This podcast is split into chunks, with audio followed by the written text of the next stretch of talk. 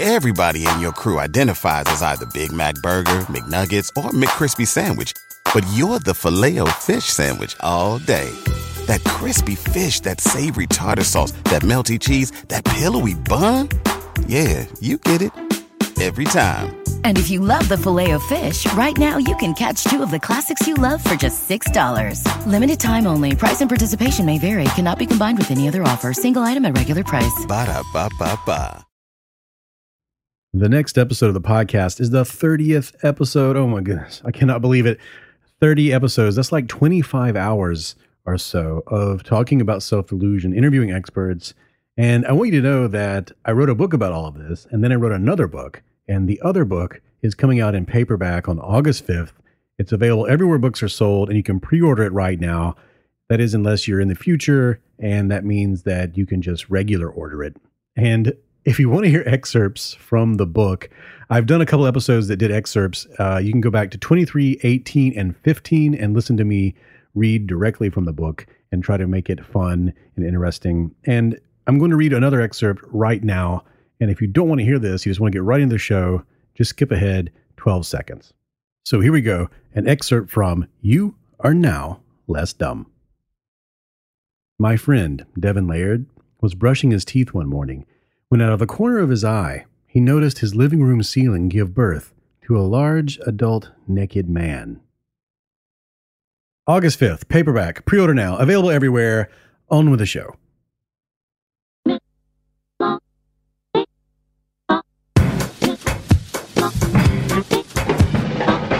Down into the middle of the party the the happy,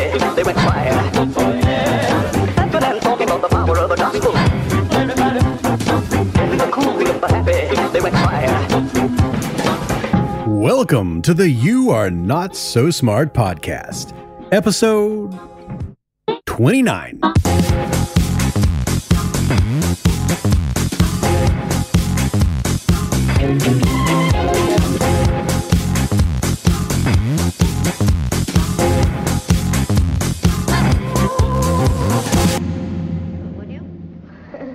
It might be interesting to judge people today by the color of their eyes. Would you like to try this? Yeah. Sounds like fun, doesn't it? Since I'm the teacher and I have blue eyes, I think maybe the blue eyed people should be on top the first day. And up here? I mean, the blue eyed people are the better people in this room. Oh, yes, they are. Mm-hmm. It's 1970, and Jane Elliott is performing an experiment for the third time. The first time was in 1968, the day after Martin Luther King was murdered. The brown eyed people do not get to use the drinking fountain. You'll have to use the paper cups. You brown eyed people are not to play with the blue eyed people on the playground because you are not. What you're listening to is a frontline documentary, and you can go watch it now. It's really, it's really amazing. It's called A Class Divided. It's free. It's online. You can watch the whole thing. And what they did is they took these students and they had them years later watch themselves do these things, and it's stunning to watch because people are they want to laugh at first, and you want to laugh at first, and then you start to feel that like cold, hollow um, tears welling up. Oh my God, this is really working very quickly. Feeling of how Elliott was able to create this strange segregated world just by explaining to these children that brown-eyed kids um, have melanin and melanin makes you stupid. Who goes first to lunch? The blue eyed people. No brown eyed people go back for seconds. Blue eyed people may go back for seconds. Brown eyed people do not. Brown eyes. Don't you know? Oh, they're not smart. Is that the only reason? They'll take too much. Might take too much. Over the course of the day, the blue-eyed kids bullied the brown-eyed kids. They called them names, they punched them. They blamed every awkward moment and mistake on the fact that their eyes were brown, and they took credit for every success on account of the fact that their own eyes were blue. And They even performed better on tests than did the same kids in the same class, different only in eye color. But the next day, all that changed. I told you that brown-eyed people aren't as good as blue-eyed people. That wasn't true. I lied to you yesterday. The truth is that brown-eyed people are better than blue-eyed people. Russell, where are your glasses? I forgot them. You forgot them. And what color are your eyes? Boo. This experiment, of course, received national attention when she originally did it in 1968. That's why they made this documentary in 1970 and why Frontline returned in 1986 to bring those kids back as adults and look at themselves and think about it and talk about it. And they had a chance to interview the teacher, Jane Elliott. And the reason it became very popular was because these children wrote essays uh, and they were reprinted in the newspaper. And the essays were all about what discrimination felt like. In the 1986 Frontline piece, Jane Elliott explains why she did this. And I'll have a link to the entire thing at the website, but listen to her in her own words. On the day after Martin Luther King was killed, my, one of my students came into the room and said, They shot a king last night, Mrs. Elliott. Why'd they shoot that king? I knew the night before that it was time to deal with this in a concrete way, not just talk about it, because we had talked about racism since the first day of school. But the shooting of Martin Luther King, who had been one of our heroes of the month in February, could not just be talked about and explained away. There was no way to explain this to little third graders in Riceville, Iowa. As I listened to the white male commentators on TV the night before, I was hearing things like, Who's going to hold your people together as they interviewed black leaders? Uh, what are they going to do? Uh, who's going to control your people? As though this was, these people were subhuman and someone was going to have to step in there and control them. They said things like, when we lost our leader, his widow helped to hold us together. Who's going to hold them together? And the attitude was so arrogant and so condescending and so ungodly that I thought if white male adults react this way, what are my third graders going to do? How are they going to react to this thing? Consider for a moment that she created those labels that day, and those kids took to those labels immediately. And think about the labels that we live with from day one in our lives, and the labels that have been around in our cultures for decades or longer. There was a study conducted in 2004 by uh, Eberhardt and Purdie and Goff and Davies. And the name of the study is Seeing Black Race, Crime, and Visual Processing. And in the study, what they did is they they had people, students, look at images, and mixed in with those images were flashes of white faces or black faces. The flashes went by so quickly that it was impossible to process. And even when they asked the people later, they did not know that they had seen faces. And then after they look at those faces, they showed these subjects sort of a staticky image. And within that static, the picture of a gun would slowly emerge. It would sort of come into focus within the static.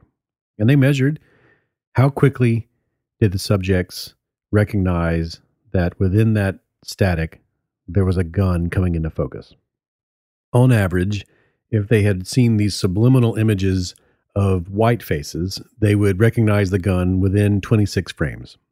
If they had been primed with black faces, they would see the gun within 19. Psychologist Keith Payne in 2001 conducted an experiment in which he had people look at either a white face or a black face right before looking at something that could be considered either a weapon or a tool, like a hammer or a pair of scissors. And then he had people try to answer as quickly as possible whether or not the image they were looking at was either a weapon or a tool. And if they had just recently seen a black face, they were much more likely to see something that could be seen as either as definitely a weapon. Our guest today, Adam Alter, is a psychologist, and he wrote a book about all of this about these invisible forces, these labels that we take to very quickly and that we use to understand the world as shorthands for thinking deeply. And he explains that they have a great effect on us. They can be very dangerous. In fact, the darker your skin tone, the harsher sentence you will receive for the same crime as someone with a lighter skin tone, even when both people are black. The darker their skin color, the harsher the penalty. And the evidence is very clear on this. Yet the people who hand down those sentences are unaware that they're being affected in that way. Just like the people in the studies. When you ask them later, they had no idea that they were being affected by the images. Sometimes they didn't even know they had seen those images. That's how important labels are. That's how powerful they are. They're invisible and they affect us unconsciously, and we should know about them. We should understand the science behind them. But things aren't hopeless. Psychology has also shown that these things can be undone. This is not just how we are. And Adam Alter will say in a moment that that's obvious, and you can see it in all sorts of places. And you can also see it in Elliott's study, because after it was all over, she explained exactly what was happening, why it was happening, and she had the kids tear off the collar she'd given them. They had, she'd given them brown or blue collars to wear so that they could see whether or not they had brown or blue eyes from a distance. And she had those kids tear them off. And then the kids rushed back together, and it was wonderful.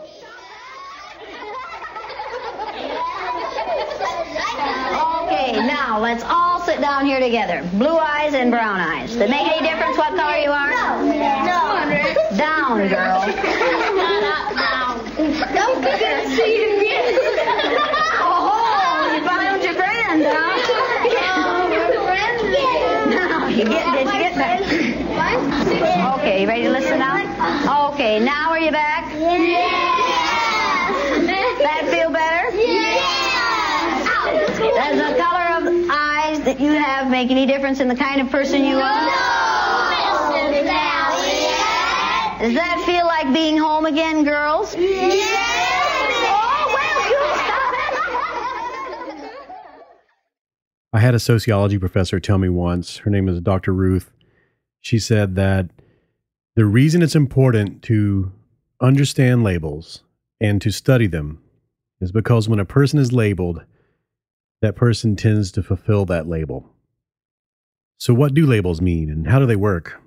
Well, that's what we're going to talk about today on the You Are Not So Smart podcast.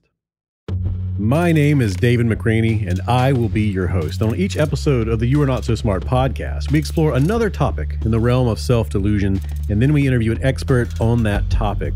This episode is all about labels, and our expert is Adam Alter, who wrote a book called Drunk Tank Pink, which is all about the symbols and labels and even the colors that we paint the rooms in which we do our work and the way we decorate ourselves and our cubicles, all those things come together to unconsciously affect the way we think, feel, and behave. And we'll explain what that means in a second. But before we get to that, on the topic of labeling, I went to the You Are Not So Smart Facebook page and I asked people there if they could tell me about times in their lives in which they had been labeled and whether or not it was a positive or negative uh, experience. And so you can go to the the Facebook page. It's just facebook.com slash you are not so smart. And I try to do this pretty often. I'm trying to get better at communicating with the audience there in this way in uh, in advance of these podcasts. And so let me read a couple of these uh, answers to you and see what you think. Uh, Kyle Taylor said that he believes the importance of symbols in our cognition can never be understated. But when it comes to people, they turn into labels. And that paints the way we see each other, in many cases, the way we see ourselves. So he wants to know more about that. And believe me, that's what we're going to talk about in the, the podcast today. John Padilla said that there are lots of labels that are based on race, and that opens up so many problems. And although uh, he finds it somewhat amusing being Hispanic, and both of his parents are from Puerto Rico, and when he tells people that, he, they tell him back, "You don't look Spanish," and that one makes him wonder, "quote Well, how should I look?" Tammy Harvey, she wrote that labels can be positive if they're used constructively. That she works in social services and she's worked in those things for years.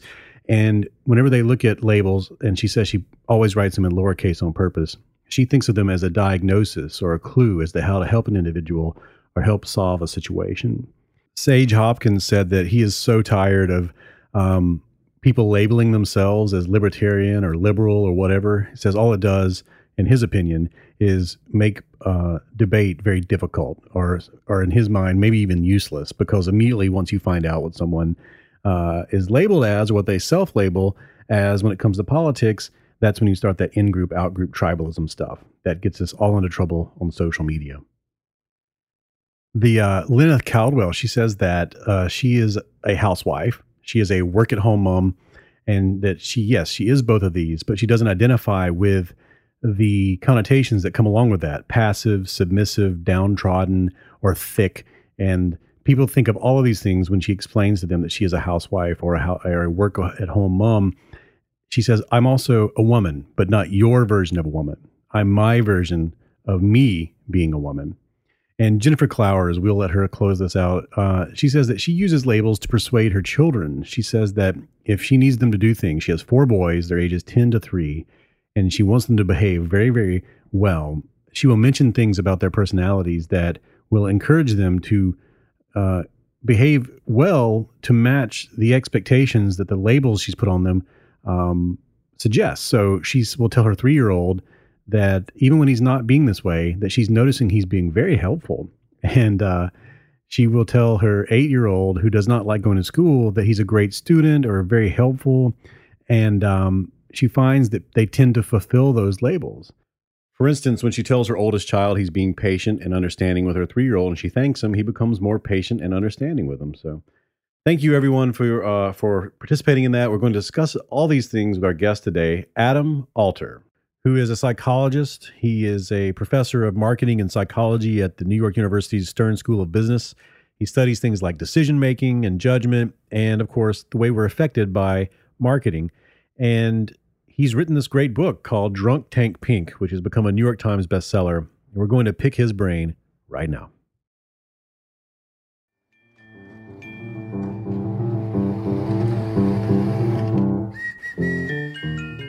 So, uh, Adam, you know I have to get this out of the way. I know you probably answered this uh, 1,055 times. what does drunk tank pink mean? Yeah, it's uh, it's a strange title, and uh, people often struggle to remember what those three words are. I've had a lot of variations that are inaccurate, but once you know what it means, I think it's slightly easier to remember.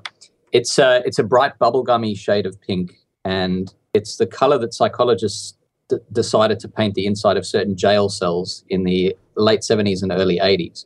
They basically discovered that this very bright bubblegummy pink was very effective at calming people down. And so if you took a very aggressive prisoner in a jail put them inside the cell for 15 minutes or so, they calmed down a lot. They were much more compliant and malleable and better behaved. And uh, it ended up being used in all sorts of different settings.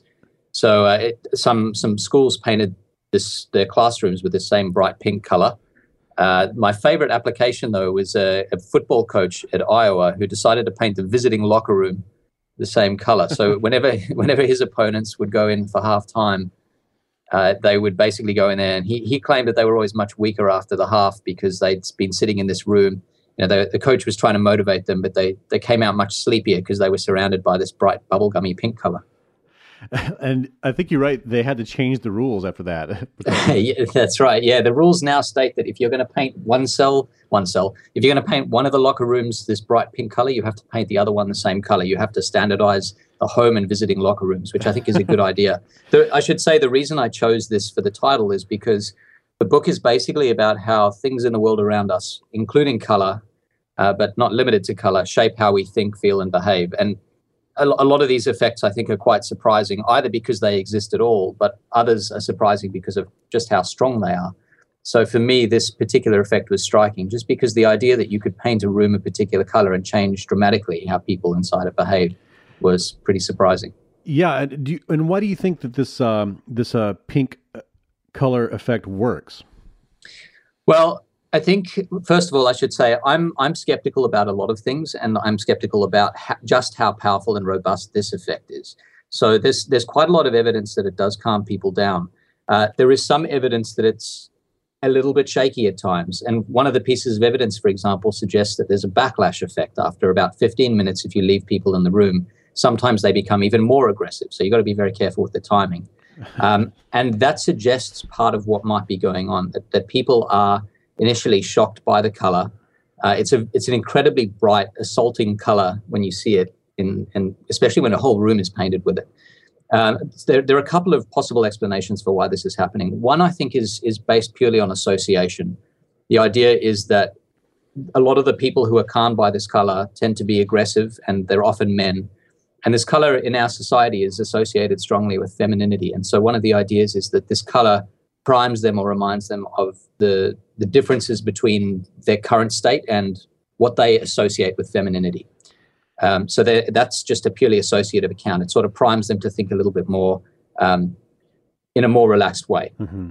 Uh, that's that's why. Yeah, sorry. Could carry on if you had a question. Oh no, no. I was just I was just going to mention that you know color is such a is so charged with meaning in in every culture. You know, it varies from culture to culture, and it when you when I read about when I read about the the pink walls, I thought about how how it's just a really large moment in most people's lives choosing what color to paint their their baby's room, right?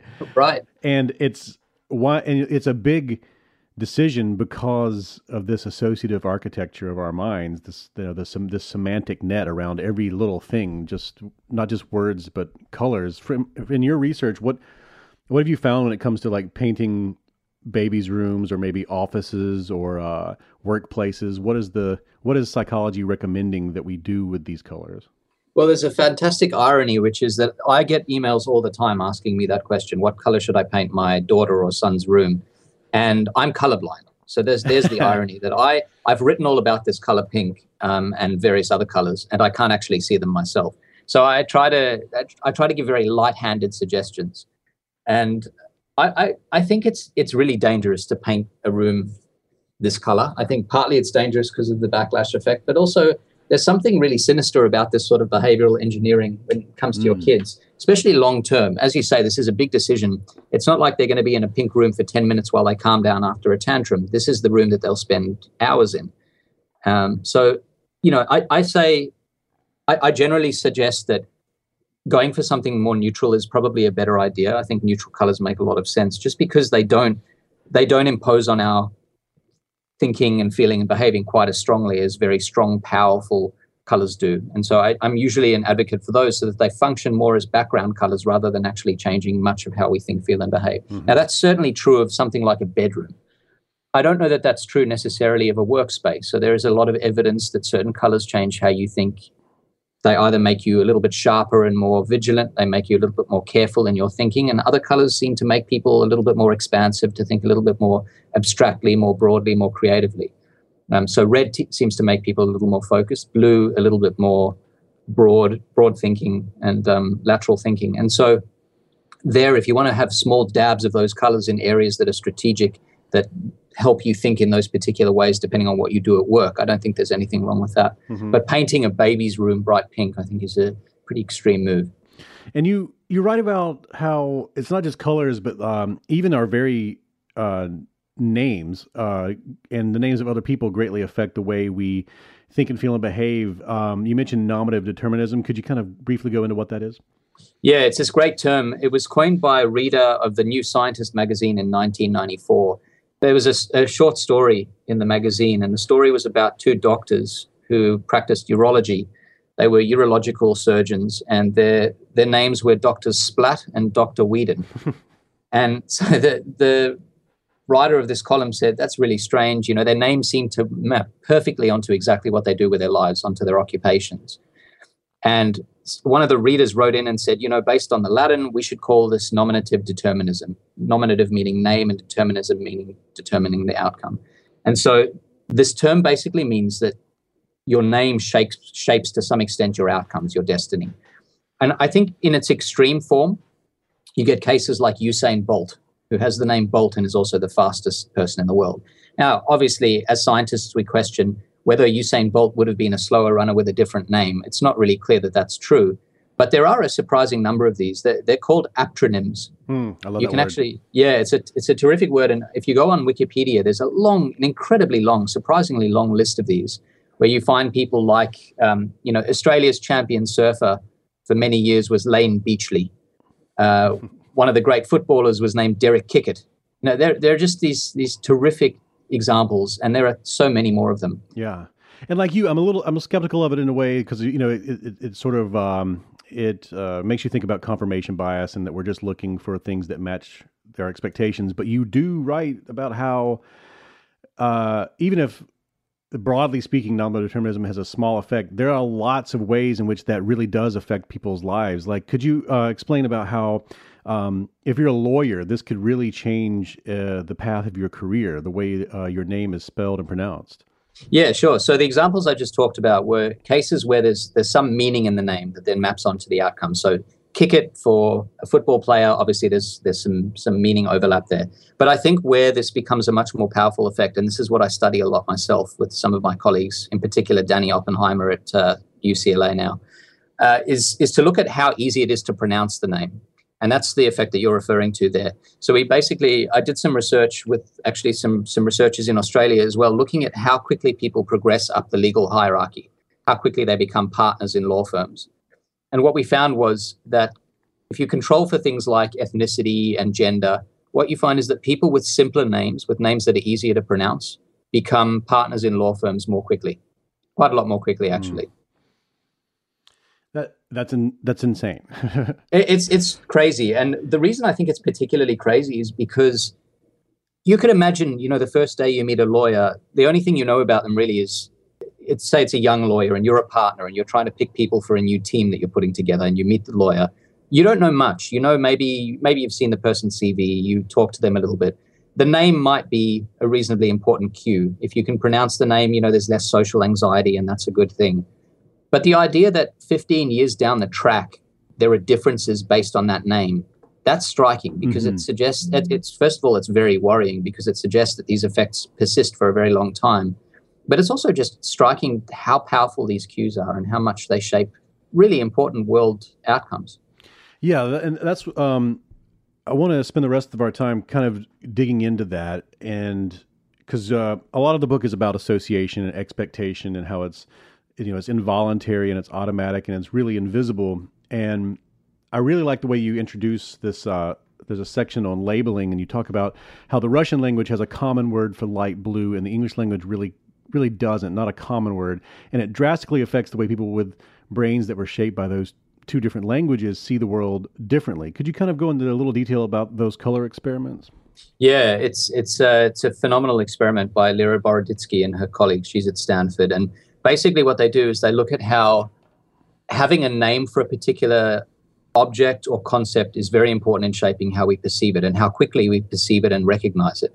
So in, in English, as you said, we have one one word that's blue, and that's a single label for a whole lot of different kinds of blues. I mean, you go all the way from sky blue to a very rich navy blue to a, an almost midnight blue. And for us in English speakers, there's just one word for that. In Russia, there were two separate words. And there is a point on the spectrum where light blue becomes dark blue, where the one word becomes the other word. And so they have two separate labels for a concept that we in English only have one label for. Mm-hmm.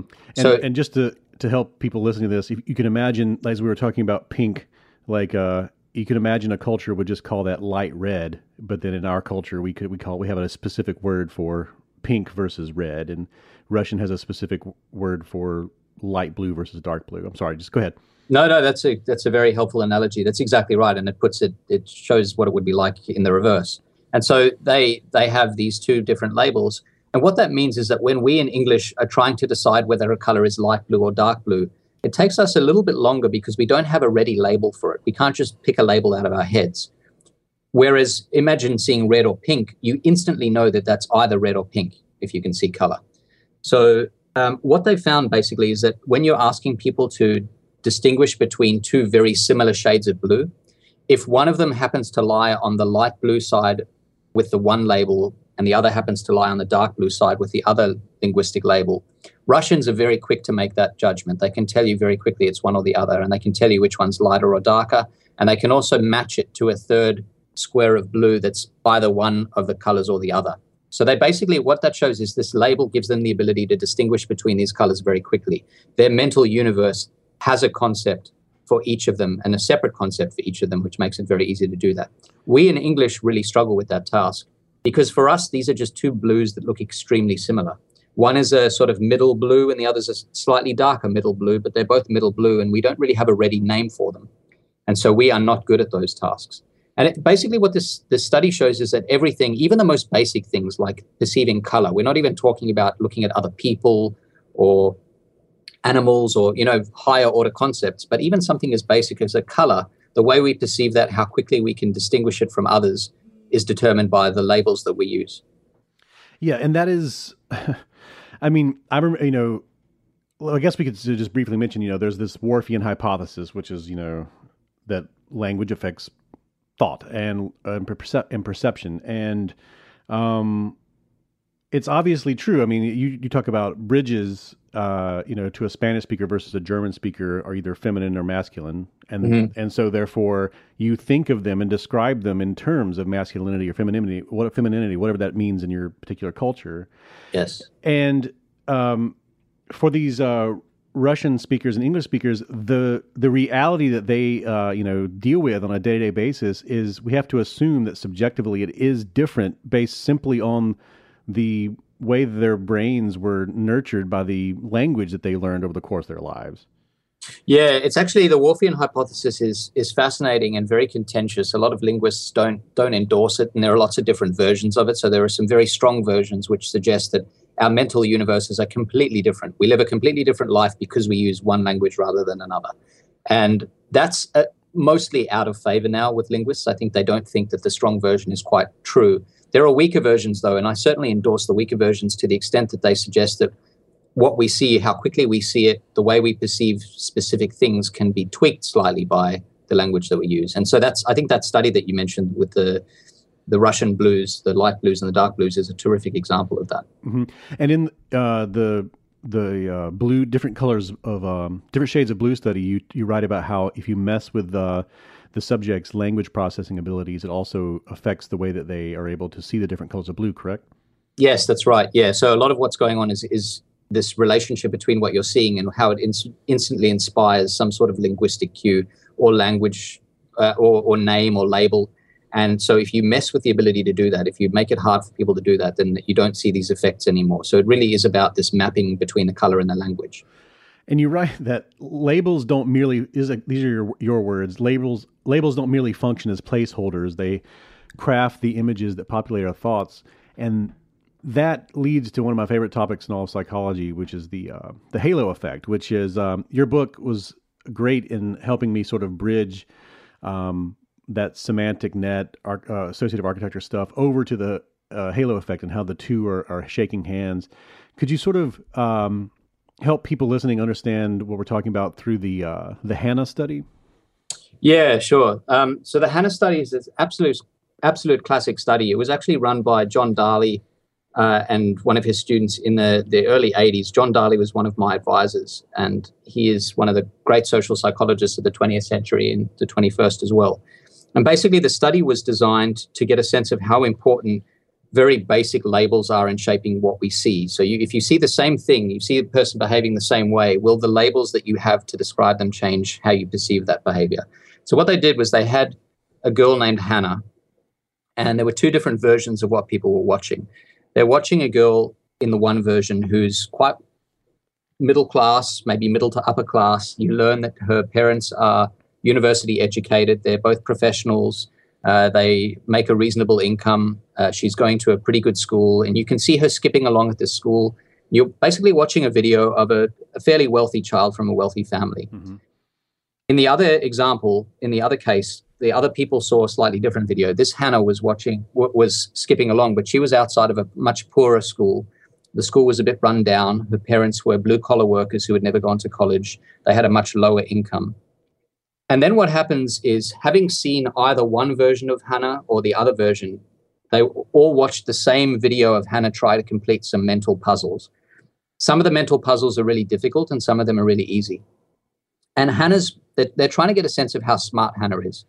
And it's tricky to do because she, she's, you know, the way they crafted it, she is deliberately answering the questions. That they deliberately crafted it so she's answering difficult questions correctly, but the easy questions incorrectly. So that's really ambiguous. It's hard to work out is she a smart student? Is she struggling? And what happens is the halo that, that is formed by what you see first, whether you see her skipping outside a really nice school or a not so nice school, ends up shaping your interpretation of how, how intelligent she is. The people who've seen her skipping outside the nice school and they, they think that her parents are well educated and earning quite a good income assume that she's a smart student, even though she's answered a lot of the easy questions incorrectly.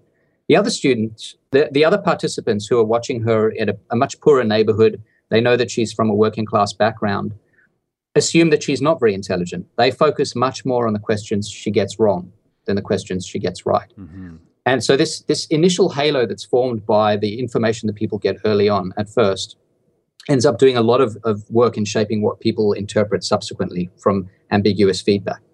So it's it's a very powerful effect, and it suggests that these labels we have, like educated, uh, high income versus working class, poor, less educated, end up shaping how we see even the same things. We think they're we're seeing objective evidence, but what we're really seeing is evidence that can be crafted and shaped and interpreted differently by by these lenses that we bring to bear on on those pieces of evidence. Mm-hmm. And in those studies, what always uh, bothers me or, or gives me pause is the idea that I imagine that most people, if you never debrief them, they would live the rest of their lives believing that they had been objective. And absolutely. Mm-hmm. Oh, absolutely. I agree with that. And I think that's what we're doing every day at all points during the day. Every time you meet someone, you, if you know anything about them, that's either serving as a halo or I, I guess whatever the opposite would be. It's, it's, uh, it's basically downgrading everything you see and everything you learn about them subsequently. Mm-hmm. And that's that's also why first impressions of, of, people are so critical because they either form halos or they mean that everything else you see subsequently will be interpreted through a negative lens, a critical lens. Mm-hmm. And um, you write that this effect it can be generated through suggestion and expectation by accepting someone else's label for a thing before you've had a chance to evaluate it on your own. Not just this ambiguity thing, but if someone specifically says, uh, "Well, like you write about the academic bloomers," um, mm-hmm. go. Could you mention, could you briefly explain what the academic bloomers study was? Yeah, it's a great study from the 1960s, run at a school in uh, San Francisco, and students were basically arbitrarily split, randomly split into two groups. One group got this label bloomers. They were called academic bloomers, and they were people who were supposed to do well in the in the coming year. And the other group was not given this label, and there was no real reason why they were split into one group or the other. It was totally randomly done. And then the, they were split into two separate classes for the coming academic year. And the teachers who were teaching the class of bloomers were told, you should know that you have some very st- special students under your care.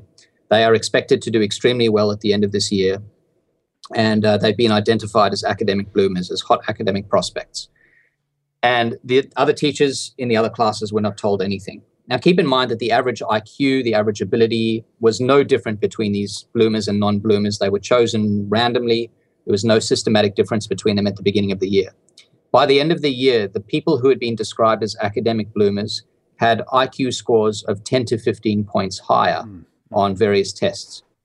So this this is where the term self-fulfilling prophecy comes from, the idea that you can create an outcome just by describing it ahead of time as uh, even if it's not true as being in that way.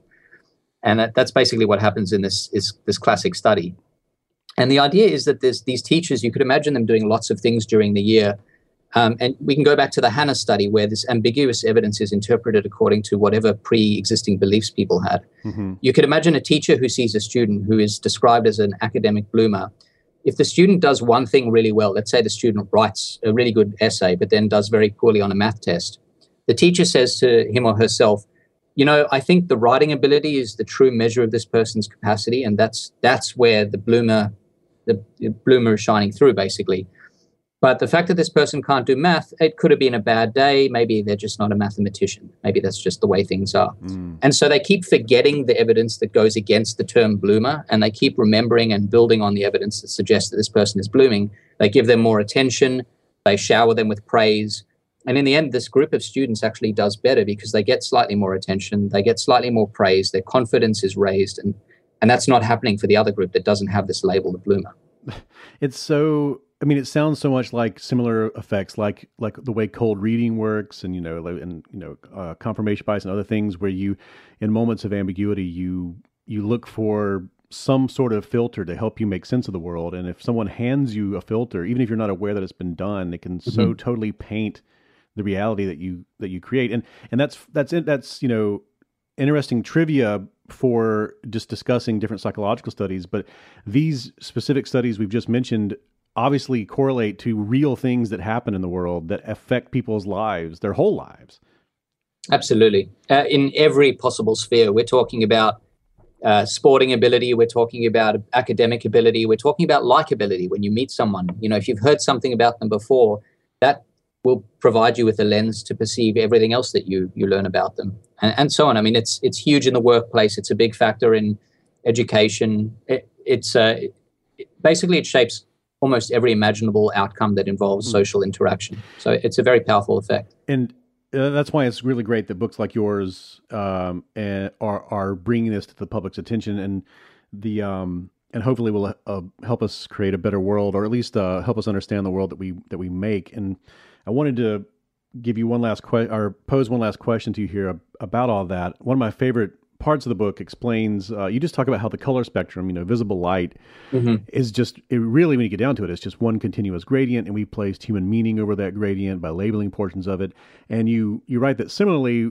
we human skin tone is a continuous gradient and we've reduced that spectrum into these really broad categories that have as you say no basis in biology um, and when we label people uh, by skin tone um, how does that affect our psychology and what can we do about sort of undoing how that's affected our cultures going into uh, you know the years that we have uh, going forward? Yeah it's a huge and very important question.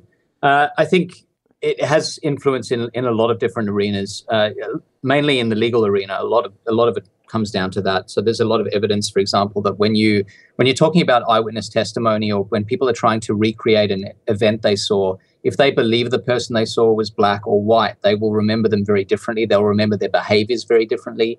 They will sketch them differently. Um, they may even mete out different punishments for the very same acts. So these labels, even if the person, let's say the person has one black parent and one white parent, um, if you then describe that person as a white person or a black person, it's the same individual, but very it has very different consequences for them especially in the legal domain but not just in the legal domain. So it's it's incredibly damaging uh, when when we use these labels. Uh, there is there is no extremely easy solution. Um, if there were i think people would would try to be, put it in into place and they, it's just really a very difficult problem to solve.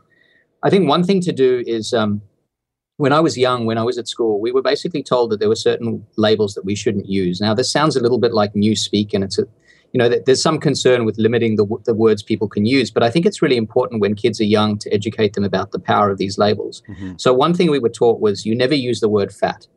That's damaging, it's upsetting, it hurts the person who is overweight. And it's just a word that we never used. It was just something we were taught not to use.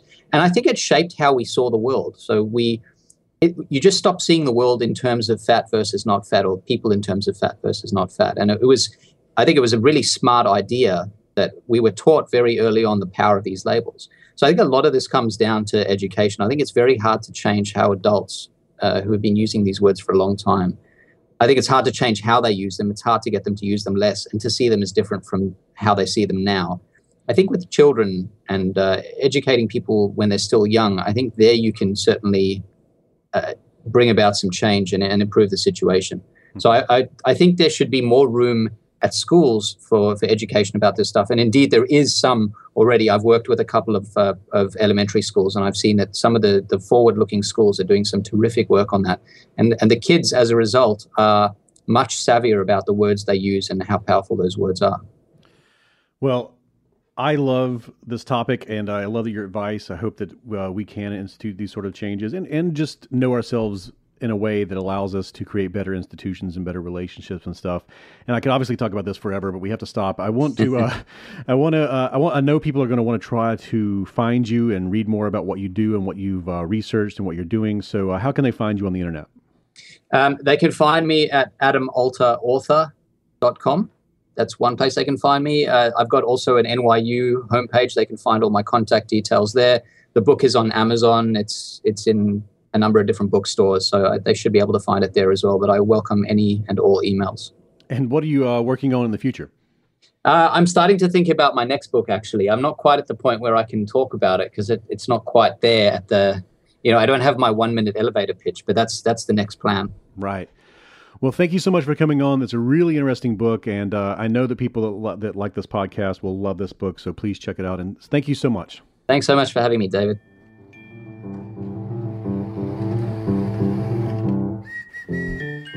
All the previous episodes of You Are Not So Smart are available at youarenotsosmart.com. You can just click on podcast or you can go to boingboing.net, click on podcasts there, and you not only will see all of the previous episodes of You Are Not So Smart, but you'll see the other great podcast in the Boing Boing family of podcasts, which includes, uh, I think you would like this podcast called Futility Closet, which is hosted by Greg and Sharon Ross, and it catalogs curiosities like history, language, mathematics, literature, philosophy, and art. Curiosities in those realms. In the last episode, for instance, let me read a little bit about it to you from directly from their description.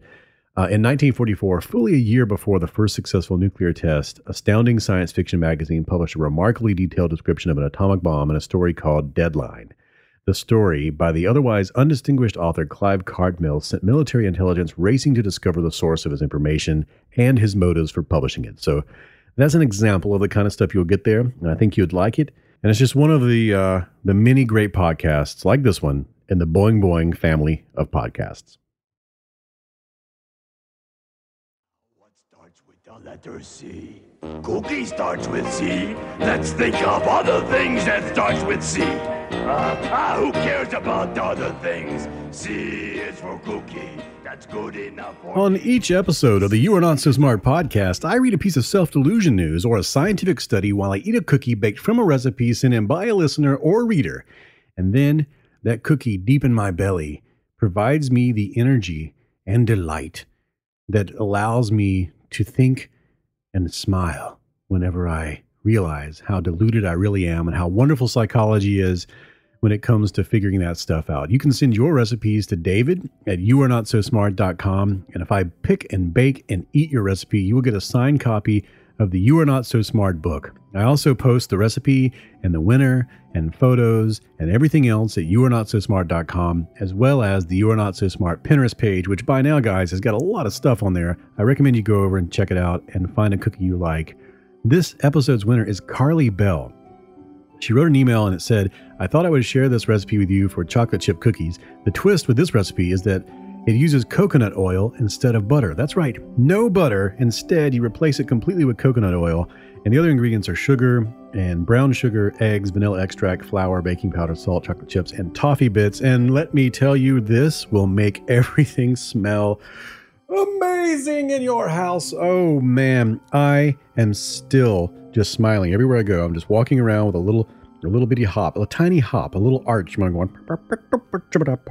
as I walk around my house because everything smells like coconuts and cookies and chocolate. Oh, oh, so good. And um, I'm going to taste this right now. I can tell you that um, just being in the room with it, I'm happy. So that alone should tell you how good this is going to be. Let's try it out. Here we go. Of course, let me mention my wife Amanda makes all the cookies. These were not very difficult to make uh, compared to other recipes, but we both agree that this is something. If you just want to make a cookie quickly and um, something that will win people over, if you want to take this to a party and have everyone afterwards say, you know what, I always liked you better than John, this is the cookie. Okay, here we go. I'm going to try it out. Here we are. Mm. Oh, okay. So, oh, such power. This, this is, this is good the way bacon is good. You know? Oh man, the Greeks would have made a statue. They would have created a statue just of this cookie, and it would have been like a, a goddess with cookie for a head, and there would have been little chocolate chips all throughout the the marble. The marble would represent coconut, and the uh, the flecks of darker stone would be the chocolate chips. And they would look upon that statue, and they would feel like from the world of forms, the mother goddess matrix of original concepts would be delivering to them the wonder of bacon and cheese sticks and coconut chocolate chip toffee cookies with a little bit of salt. Oh, and they would bite, and the gods would smile. For it is a sacrament. Feel free to email me and correct me on whether or not the Greeks had cheese sticks. But they certainly, they certainly would have wondered if there was something out there better than this if they had had this cookie around. Oh my God, I'm taking another bite. Mm. I pray to you, goddess of things that are as good as bacon. Mm. So it's got that. mm, wow, it's got that coconutty. Coconuts in every bite, chocolates in every bite, toffees in every bite. It's salty too, and it tastes like a cookie with all that other stuff. But it's got like a crispy bottom.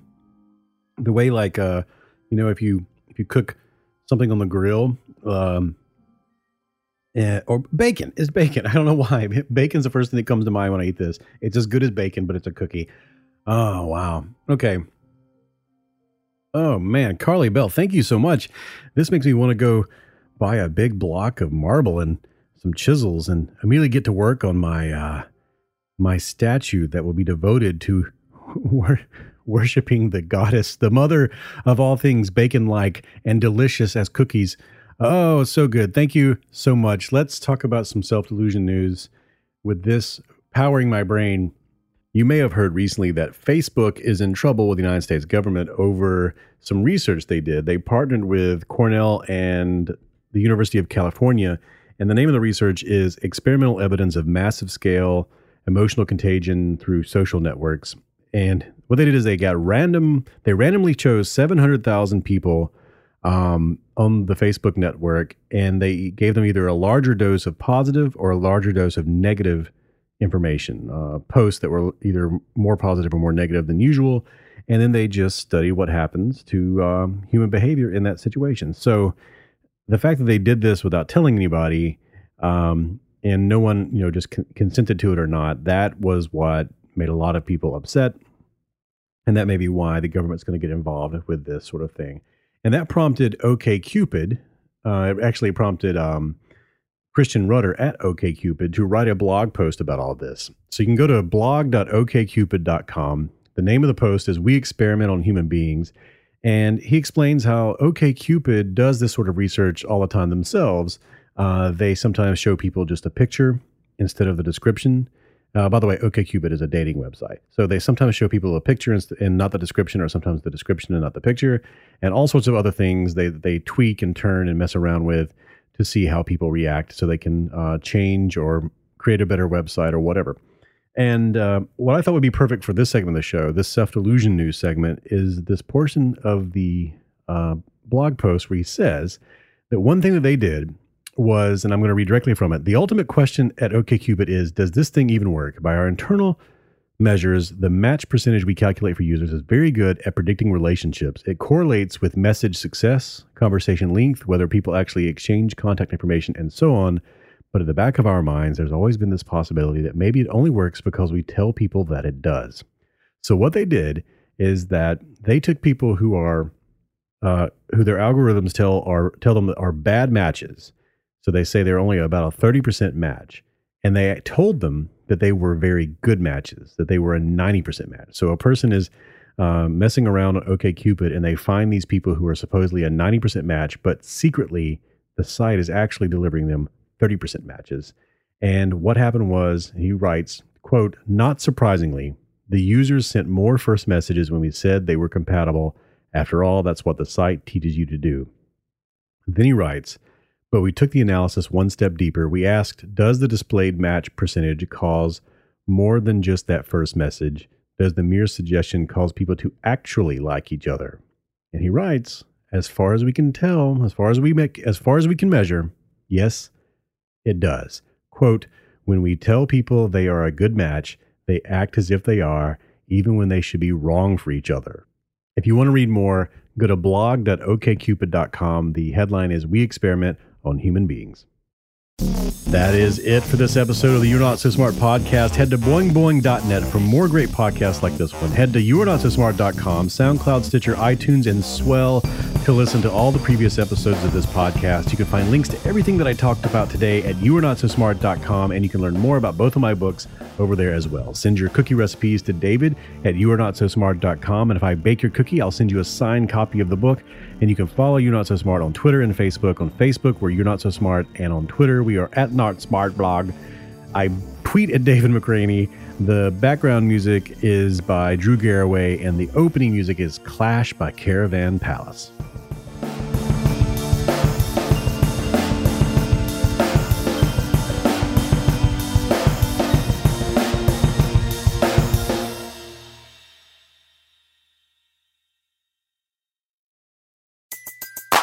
Everybody in your crew identifies as either Big Mac Burger, McNuggets, or McCrispy Sandwich. But you're the filet fish Sandwich all day. That crispy fish, that savory tartar sauce, that melty cheese, that pillowy bun. Yeah, you get it. Every time. And if you love the filet of fish, right now you can catch two of the classics you love for just $6. Limited time only. Price and participation may vary. Cannot be combined with any other offer. Single item at regular price. Ba-da-ba-ba-ba.